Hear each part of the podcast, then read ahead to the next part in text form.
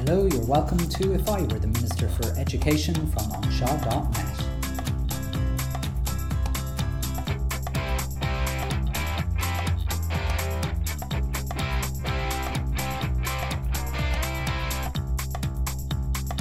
Episode 62 Repeal the 37th. You might not be surprised to hear that before I became a teacher, I'd been fired from a couple of jobs in my life. My favourite time when I was fired was when I was just finished my first year in college and I really wanted to go to Galway for some reason. So I applied for any kind of summer work there. And of the jobs I applied for, one of them was as a receptionist for the holiday homes in UCG, as it was known at the time. Now, I'd absolutely no qualifications in hotel management or reception work, but somehow I blagged the interview, and a few weeks later, I packed my bags and moved to Galway. Now, I remember on my first day in that job, I noticed that I was, firstly, I was the only male among the 12 receptionists that were there. And it also became very apparent within minutes that I had no idea what I was doing because I was the only one with absolutely no experience. Everyone else there knew exactly what they were supposed to be doing. And to be fair to myself, um, although I didn't really know what I was doing, I did try my best. Um, sadly, my luck came to an end when I was given a very special job of making sure that the owners of the campus, who were somehow visiting that weekend, were given the correct key to their room. Yes, the owners of the UCG holiday homes were definitely saying in one of the rubbishy dormitories that students stay in. But anyway, I was uh, basically given the task of giving them their key to their room which which obviously I did, and I was told to double check and triple check. I remember, which I did, and definitely put the right key in the right envelope. And the next day, I was told that I had given the owners the wrong key. And guess what happened? Yes, they'd walked into a different room, and you'll never guess what was happening when they walked into that room at that particular time. Yes, indeed, there was a couple in a state of undress, doing unforgivable things, and due to the embarrassment that had caused them, I was fired. Now, I mean, I know I wasn't great at the job. But when they were firing me, they probably could have gone to the bother of making up a better story to fire me with. Um, for example, they could have said that my religious views weren't against the ethos of UCG. But no, wait, they couldn't do that because that's illegal. And it only works if you're a teacher working in a school that isn't of the ethos that you're a member of or whatever. Anyway, yes. Because incredibly, yes, in 2021, it is actually still possible for a teacher to be fired legally if it can be proved that their religious views undermine the ethos of a school. And in this episode of If I Were the Minister for Education, I'll be arguing that the ability to fire or discipline teachers on the grounds of religion must be abolished. Hello, hello. You are very welcome to the episode 62 of If I Were the Minister for Education from anseo.net. This is Simon Lewis. So, how many teachers do you know that have been fired on the basis of their religious views? None, I suppose. But how many teachers do you know that actually have a different religious view than their school?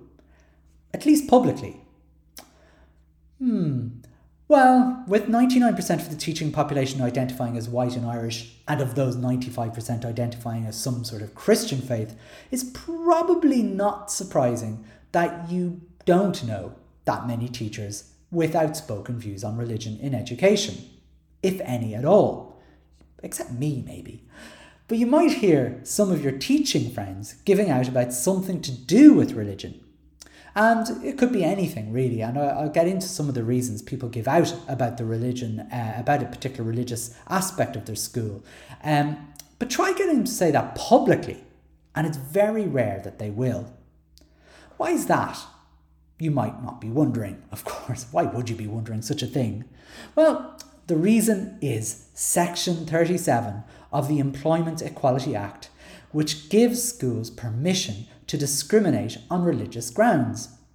Now, you might recall back in 2015, there was an amendment passed that stopped schools from discriminating against teachers, but it was only for LGBT plus teachers. And this meant really that an LGBT plus teacher could no longer be disciplined for undermining the ethos of her school on the basis that she is LGBT. So, uh, before this was passed in 2015, um, if you were an LGBT plus teacher, by law, you could possibly be disciplined or at least overlooked for promotion or some form of indirect discrimination, most likely, if it could be proved that you being LGBT plus was at odds with the ethos of the school, which in a Catholic school absolutely um, would be. And um, this uh, this was repealed.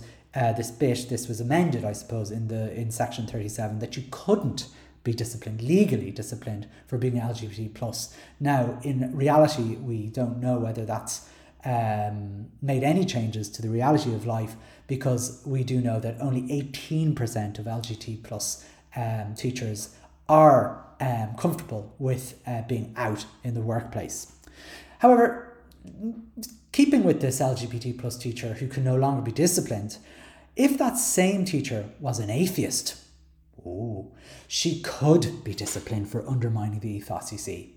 Now, does that make sense? well, it shouldn't really, but this is how we do laws in Ireland. You see, we find a problem that is extremely easy to solve, and instead of solving it really easily, what we do is we bolt on a load of amendments to the law so it becomes completely unwieldy and impossible to break down.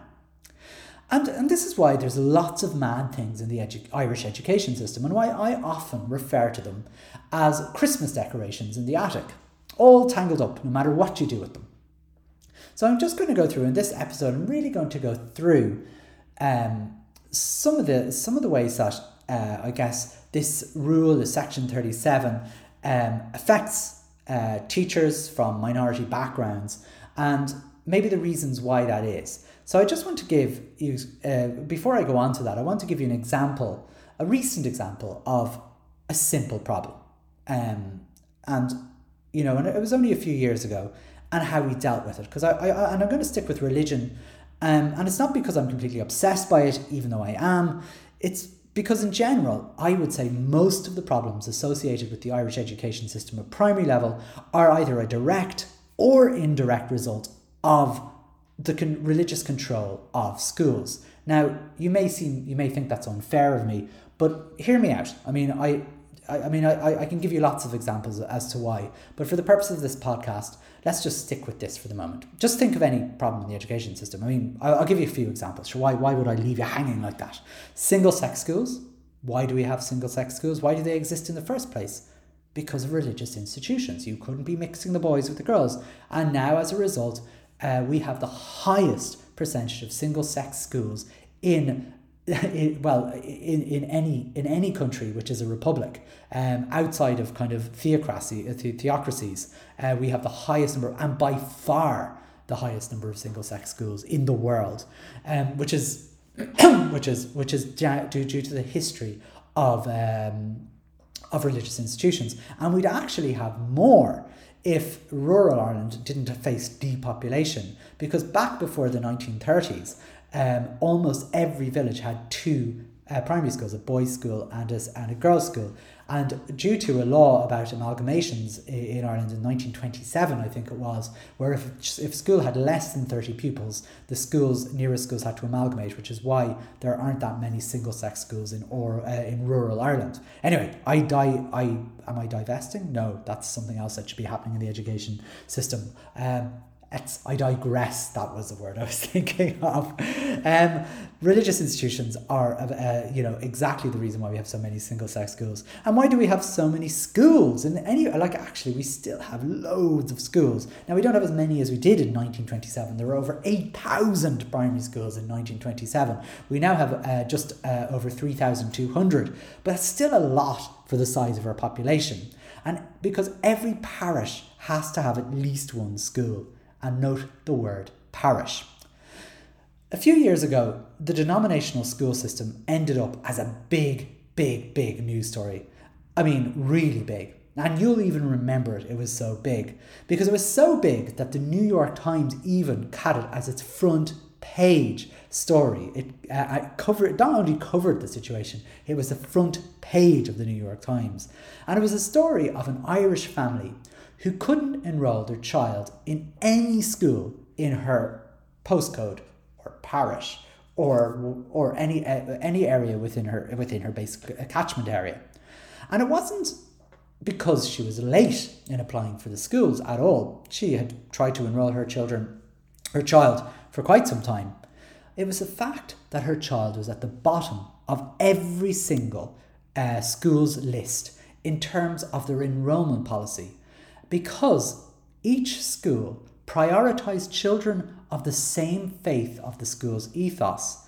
And not only that, they some of those schools prioritized children of a similar faith to the school's ethos. And she found herself bottom of the priority list because um, Uh, because of that. I mean, just to explain what that means a bit, it means all Catholic schools prioritise Catholic children first, Protestant schools prioritise Protestant children, Jewish schools prioritise Jewish children, and so on. And as they were a family who were not raising their child with a specific religion, there was no school place for the child. And it became a huge story, and the term baptism barrier was coined. And I'm sure you remember the baptism barrier. Now, even I, even though I had no reason to be embarrassed, I was embarrassed for this country when that story broke in the Irish Times, or sorry, in the New York Times. I'd be embarrassed if it was in the Irish Times too, which it was. this sort of thing is only supposed to happen in autocratic, theocratic dictatorships, not an independent republic. It was, oh, just my head is actually still in my ha- is in my hands at the moment as I'm saying this. And in a very unsurprising but shocking turn of events, schools all over the country defended the stance, and the CPSMA, who's the manager for these schools, also weighed in, saying, you know, trying to denying it was a problem, saying it only affects 4% of children in this country. There's no problem. Like I'm cringing as I'm saying this. It's it's just oh, it's so embarrassing. Anyway, thankfully enough, public pressure came about, and the minister at the time um, I suppose, uh, uh, in between, kind of between Ruairi Quinn and Richard Bruton, but Richard Bruton was the guy who did something. He decided to actually do something about it. So let's look at the problem. Okay. Let's look at it cold um, and, you know, without emotion. So the reason why schools wouldn't let local children enroll in them was because they wanted to give priority to children of their own faith, no matter where they lived. So um, local children who were, let's say, in Catholic schools, they were going to prioritize. Then they went for children outside of their parish who were Catholic. Then some actually went for other Christian denominations as a priority. Um, then they talked about siblings. Then they talked about, and then I think as it went further down, at the very bottom, it was uh, other uh, children of other faiths and none. Uh, and they were the very bottom. So it was it, because there was a shortage of school places at the time anyone who who went into that uh, who fell into that category basically couldn't get a school place. And um, you know that that was the situation. And because 97% of schools are run along religious lines this was even more difficult um, uh, to, to fix. But it, it I suppose it wasn't really difficult to fix because the cleanest thing to do really and ultimately one of the solutions that was put out there was just to abolish the barrier the baptism barrier as it was called um, and in fact, it was one of the options that Richard Bruton put out in a consultation, and we've talked about consultations in the last episode of this uh, podcast. Most of the responses, and I include um, agencies like the INTO, suggested that the best plan would be to completely abolish the, the, the barriers to coming into school, uh, to admissions to school on religious grounds. But of course, that wasn't what happened. And Richard Bruton decided to go for his own idea, despite putting it out to consultation. I mean, he, he was at the very start said, This is what I want to do. Here's a consultation of four different options. And then he went with his own idea, even though most people didn't want to go with that idea.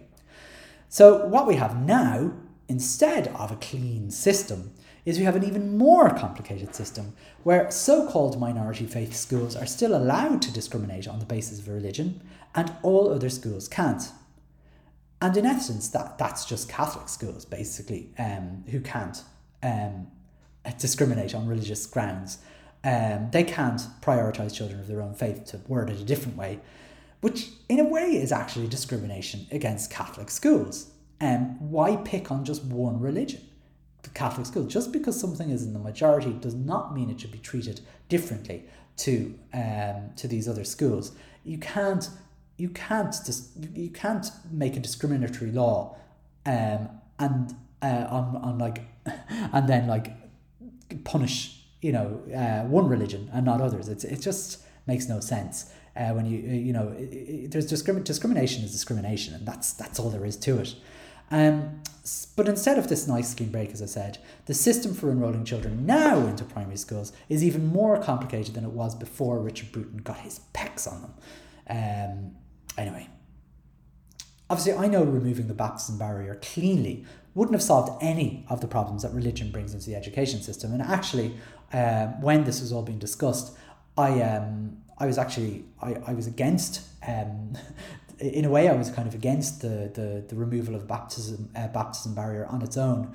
Um, I my my belief was that removing the baptism barrier would do nothing to resolve problems of the religion in school because it's all well and good letting people into a school, but what happens when they get in there? And this is where we have problems of of indirect uh, structural and institutionalized racism in schools, where children of different faiths in these schools are uh, treated differently, uh, sent to the back of the classroom to do colouring, um, while religion goes on, or being made to feel like second class citizens because they aren't part of the um, of the of the group. So I mean, I, I I I mean, I thought the lifting of the baptism barrier in Catholic schools effectively did nothing uh, useful um, for for the education system, but it certainly took the heat. Um, uh, certainly took some heat off the government at the time. But um, fast forward now a couple of years, uh, as I said, uh, I was right. Um, and not that I was the only one saying this. It didn't really achieve anything in terms of religious discrimination because heathens like me and heathens like others, what they have to do, what uh, that, that they now have to allow into the building, um, we, we, we, we continued to want more. You know, it wasn't good enough that they let us in. Um, we also didn't want to be indoctrinated into the faith of that school and we wanted to opt out of religious instruction. Sake, what more do these barbarians want? I hear they said, as said many a school, I imagine. And like fish leaping out of the 40 foot, Richard Bruton was back with the admissions bill, which forced schools to clearly outline how they would accommodate children that opted out of religious instruction. Oh, lucky us. Now, if you check your own school's admission policy, you'll notice that your school has almost certainly written the following for to clearly outline how children will be accommodated if they are opted out of religious instruction they will need to make an appointment. Parents need to make an appointment with the school principal to discuss arrangements. Yeah that, that, that's what you'll check your school. I absolutely guarantee that's what it will say. It will not clear this it, it's clearly not specifying by any shape of the imagination how um, like how um, opting out works. Um, and completely flies in the face of what Richard Bruton, in fairness to him, was trying to achieve and Ruairi Quinn before him and all that kind of stuff. But thankfully, now that Norma Foley is the Minister for Education, she doesn't care about that sort of thing. So schools can rest safely for a while before some upstart from one of those radical left wing politicians like Ruairi Quinn gets the education portfolio again. Just for the record, sorry, I better be better better say this. I don't think Ruairi Quinn was a radical left wing politician, but I imagine by now you realise most of most of what I've said in the last 10, five minutes is completely ridiculous. Anyway, all of it. Anyway, in between all of the shenanigans of children being denied school places because they didn't have the right religion, and Richard Bruton trying to force schools to be honest about how they discriminate against children during religion classes, there were a few laws that seemed to be a wee bit irksome to most people's palates. One was Rule 68. Some of you may remember Rule 68, which stated of all parts of the school curriculum, religious instruction is by far the most important, as its subject matter, God's honour and service, includes the proper use of all man's faculties. That's literally what it says. I can't believe I've used the word literally properly in a sentence.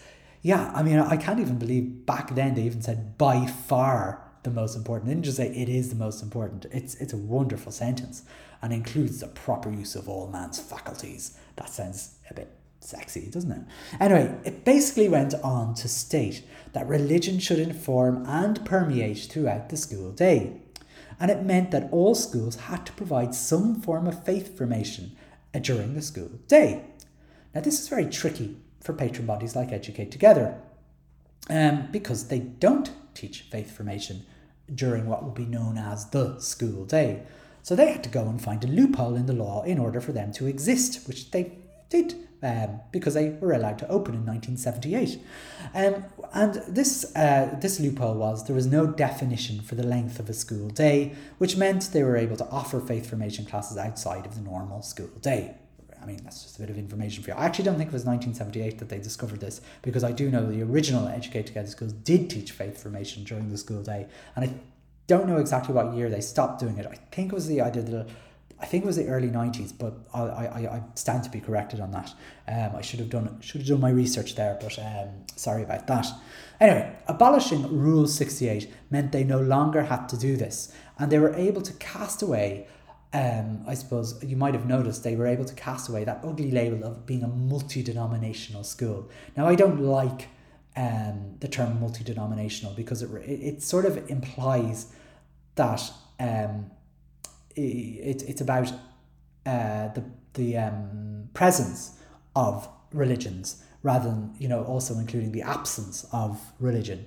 Um, and it also can be manipulated very easily which it is. Um, if you look at the Department of Education's uh, definition of multi-denominational schools uh, in the country, they have far more uh, multi-denominational schools that exist existing that actually are are really what what we would understand to be multi-denominational. In other words, no faith formation or no uh, religion being taught during the school day. There are several interdenominational schools which would claim to be multi-denominational uh, schools. There are several uh, there are several religious schools that would claim to be multi-denominational. They would say we're a multi-denominational uh, school with a Christian ethos or something like that.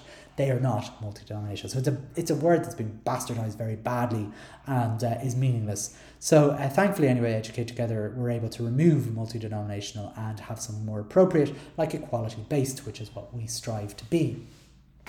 Removing Rule 68, though, basically did nothing in denominational schools. Now, the, the introduction of Rule 68 at its time did do something, something fairly major. What it did before Rule 68 came along, there was a difference in schools. You had to you had to teach a secular curriculum and you had to teach a religious curriculum, and they were very separate. And you actually at, at some point there was signs where you actually said this I am teaching religious education now or I am teaching secular education now, and that was on the door. Um, so basically, um, it, it, the introduction of Rule 68 forced secular and religious instruction to merge, um, and therefore religion permeated throughout the school day. Um, and the problem is, its removal didn't mean they had to be separated again. So schools effectively still continue to permeate the religious message throughout the curriculum. And as we know, that's most notable in the sex education RSE program, um, and uh, that's been in the news in 2021 um, uh, with the RSE program, which uh, I presume is going to be the next battlefield between church and state. And yes, religion being the cause of yet another uh, complication in the education system. I mean, just think how much simpler life would be if we removed religion from schools, if that actually happened. I mean, even using the very few examples I've listed in this episode, wouldn't the system be so much easier without religion complicating everything? I mean, it, it, I think it would anyway. But anyway, nobody really cared about Rule 68 being removed because it didn't really change anything from the vast majority of schools. And Jan O'Sullivan, who removed it, must have been fairly disappointed that there were no celebrations after she did it. Now, to be fair to her, it was one of the least complicated removals of legislation, and I genuinely believe she did it for the right reasons. However, I guess she failed to progress other legislation which would have made an impact for minorities, so I don't really feel that bad for her either. One such article, and I'm finally getting to the point of this episode, is Section 37 of the Employment Act, which I mentioned very briefly earlier on. I did I do like to give a bit of background, you know. Um, yes, this is the one that allows schools to discriminate against its employees on the basis of religion. And rather than paraphrasing this section, I want you to I want to read the wording of the law in terms of how a school or another or other religious body can discriminate against a person if, and here it is, A and B, there's A. It gives more favourable treatment on the religion ground to an employee or a prospective employee over that person where it is reasonable to do so in order to maintain the religious ethos of the institution. Or B, it takes action which is reasonably necessary to prevent an employee or a prospective employee from undermining the religious ethos of the institution. And that action can include dismissal, folks. Now, I imagine some of you might have zoned out when I, or even, uh, maybe not zoned out, uh, your ears may have pricked up actually when you saw A, it gives more favourable treatment on a religious ground to an employee or a prospective uh, employee over a person where it's reasonable to do so to in order to maintain the religious ethos of the institution. Now, I don't know if you remember a case, um, I think it's only a couple of years ago, where a priest was given a job in a school over vastly more qualified um, people. I think it was a secondary school. And this is why this is this was entirely legal because of this law. You may have uh, noticed that if you were um, of a minority faith in a school, um, and I know there's very few of you, that there are certain posts of responsibility you may have been passed over. You may have noticed if you're of a certain of a of a of um, I don't know. Let me think. Uh, if you're if you're um, of the uh, if you're LGBT plus, for example, you may have been passed over uh, for a promotion because, again, it might be reasonable to do so in order to maintain the religious ethos of the institution.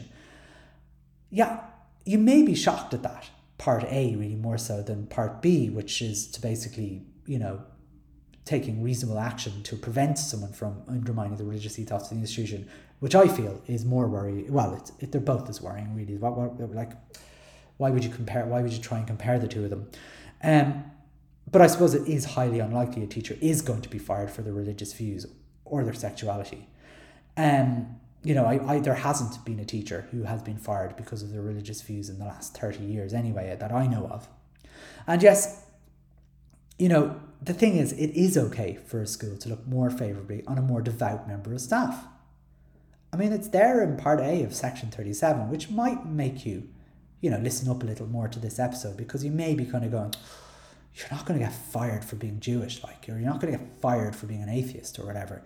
Yeah, but let even even on the impact that it gives more favorable treatment on religious grounds uh, to somebody over somebody who's not religious. I think you better get your rosary beads out, guys, if you want to, if uh, um, if you're looking for a promotion. But anyway, all joking aside, Part B for me is very worrying for anyone working in a denominational school that doesn't share the religious values of that school. Now, I'm not just talking about atheists here, by the way. If you work in a Catholic school, you can legally just be discriminated against for undermining the ethos in any way. Um, and I mean, I know this might sound ludicrous because, and I know it because ultimately it doesn't really, it, it probably doesn't really happen. But the fact is, it can happen. And this is the thing I'm interested in. Just because something doesn't happen doesn't mean it can't legally happen. Once something's in law, and let's say a principal takes a dislike to you, um, they can use this law to overlook you for promotion or whatever it might be. And it includes not just being an atheist or a heathen or whatever, or being of a different religion. I mean, forget that. If you're in a Catholic school, it could include you being a single parent. It could include you cohabitating with a partner uh, where you're not married. It could include you being pregnant outside of marriage. It could include you talking about openly taking contraception. It could include if they found out if you had an abortion. It could include you advocating for LGBT rights, and so on. There are laws out there to protect you from being fired for these so called misdemeanours, which will override any attempt, but you, they certainly, the schools could make your life more difficult and might overlook you for certain promotions or responsibilities. However, being openly atheist could legally technically get you fired because it could be seen that the school must do what it needs to do, including taking whatever action that is reasonably necessary to prevent an employee from undermining the religious ethos of the school. And who better to undermine the religious ethos of a school than someone who doesn't believe in it? And it's also why it's perfectly fine for a school to ask prospective employees, because it does mention prospective employees, whether they are willing to uphold the ethos of the school, if it's a religious ethos. And some people might wonder, is it legal for them to be asking whether I'd uphold the Catholic ethos of a school blah, blah, blah, blah, blah. That law is why it's okay for them to ask that question, which essentially is really asking you, are you one of us? It's a worrying position to be in if you work in a religious school and don't share the ethos. You might know in your heart that it's highly unlikely that you would ever be fired because of it, but you also know not to test the water by saying anything. And this is why so many teachers with minority views can work their whole career pretending to support the ethos of the school, or possibly worse, promoting it. And one example was Peter Gunning, a former principal um, who said in an article after he retired, it was relatively easy to be an atheist principal of a Catholic school. All one had to do was to pretend not to be. I want to focus on Peter for a second. He gave an example of Rule 37 in action in an Irish Times article. And this is what he said I wrote about the divestment process last year and a few days later, I received an email from the Diocese of Cloyne informing, informing me that I was no longer on the panel of independent assessors for interview selection boards. When I inquired as to why, I was informed that my public stance on church school matters is not compatible with you sitting on ed selection boards for the appointment of teachers in schools under Catholic patronage. I use this example because it's very hard to find other examples out there. Because I could talk about my own experiences, but I've only worked in one Catholic school since qualifying as a teacher, and I've shared a number of stories with you over the last couple of years, all in the same vein, more or less. However, the example above is completely undeniable. This teacher lost a job because he spoke about divestment publicly in the Irish Times. There is nothing illegal about him losing that appointment thanks to Section 37. I mentioned earlier that the law changed at the end of 2015 to stop schools from discriminating against staff on the basis of their sexuality. And this happened on the 2nd of December 2015. To be honest, it was an evening. And I know this because on that evening, several TDs tried to push through another amendment that would have also stopped schools from discriminating against anyone on the basis of religion, not just LGBT teachers. Now, the full debate on this amendment can be read on the Oireachtas website very easily. It's oireachtas.ie slash en slash debates slash debate. Don't know why you have debates slash debate. Dáil slash 2015 hyphen 12 hyphen 02 slash 59. Now, I don't expect you to remember that, but just Google it. Um, the 2nd of December 2015, Oireachtas, and type in religion or type in LGBT plus, um, and you'll, you'll find the debate. And I'll be perfectly honest, and I've said this a number of times. It was a night I stopped voting for the Labour Party. Before that, I always gave Labour Party my number one vote. Uh, not because I was, I, I mean, because they were the only party I suppose that I suppose I had compatible views uh, in most things. But for me, this was the night where I realised they actually they weren't who they claimed to be. That evening, while several TDs tried to remove that law that essentially prevents people from minorities from working in denominational schools without hiding their beliefs and is, and and and basically it essentially does this by allowing these schools to overlook them for positions or even dismiss them. The Minister for State at the time, Aodhán Ó Ríordáin, had the chance to support the amendment that other parties had put forward. He had the chance to basically remove the right for schools uh, to discriminate against uh, against people on the basis of religion. And if you read or if you watch that debate, it, for me, it, it was just unforgivable to me. I mean, if he basically tried to talk down the clock, and ultimately, I mean, ultimately, even that aside, he voted against the removal of the law, the one law, the one law that discriminates against people like me and other minorities and stops us from being in the teaching profession effectively. And it basically was the law that allows teachers to be fired on religious grounds. Alongside, it wasn't just him, 76 other TDs voted against that law. And each one of them I have in a list that, uh, and if I ever meet them, I would be so, I, I, well, I won't give them a piece of mind. I'm too polite like that. But I, I, you know, look, if the opportunity ever comes to vote for them, it, it's just not going to happen.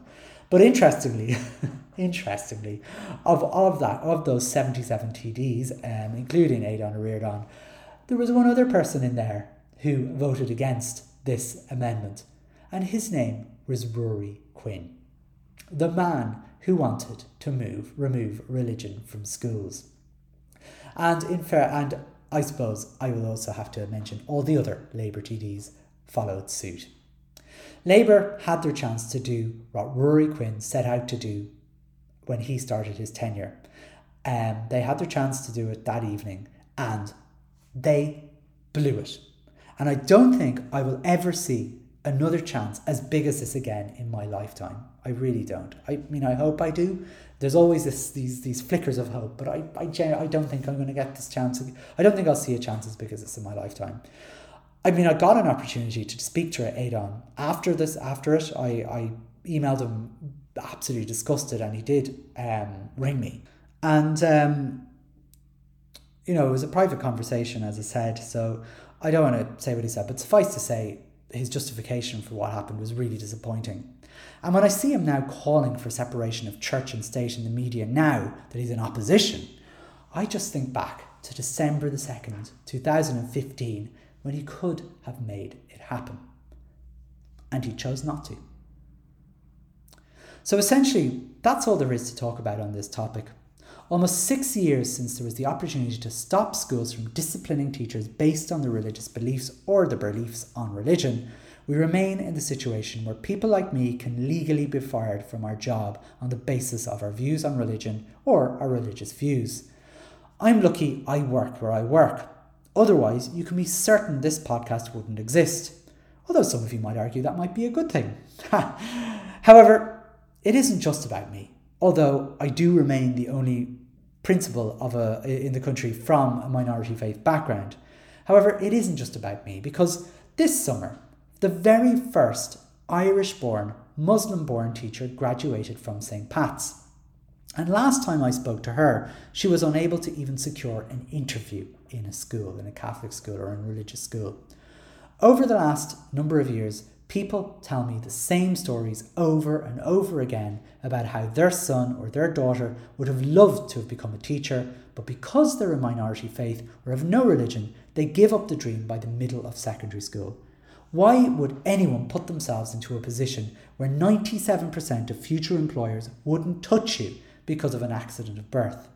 And even if you do get a job in one of those schools, why would you want to live every day knowing you could be disciplined or overlooked for something because of the same accident of birth? Ultimately, we have to make simple decisions instead of tinkering away at the laws. It's inexcusable that a minority or non faith teacher could be fired simply because of the fact that they are a minority or non faith teacher. And if I were the Minister for Education, I would be removing that right. And to be honest, it would be the first thing I'd do.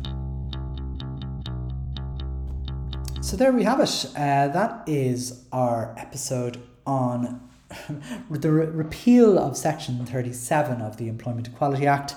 Uh, not the catchiest of titles, uh, I'll grant you, But uh, I hope you enjoyed uh, this episode. Uh, and if you did, please be sure to tune in every Friday evening where I will be dropping, I think is the cool term to, or, uh, to terminology for this kind of thing, uh, an episode every week um, about some aspect of the Irish education system and what I would do if I were the Minister for Education. If you uh, have found this uh, podcast by accident, uh, you can find it on Apple Podcasts, Spotify, Google Podcasts, and any other podcasting app uh, by searching for either onshot.net or if I were the Minister for Education. I'd really appreciate you subscribing to the podcast so each new episode will be available to you immediately after its release, which is always a little earlier than Friday at 5:59.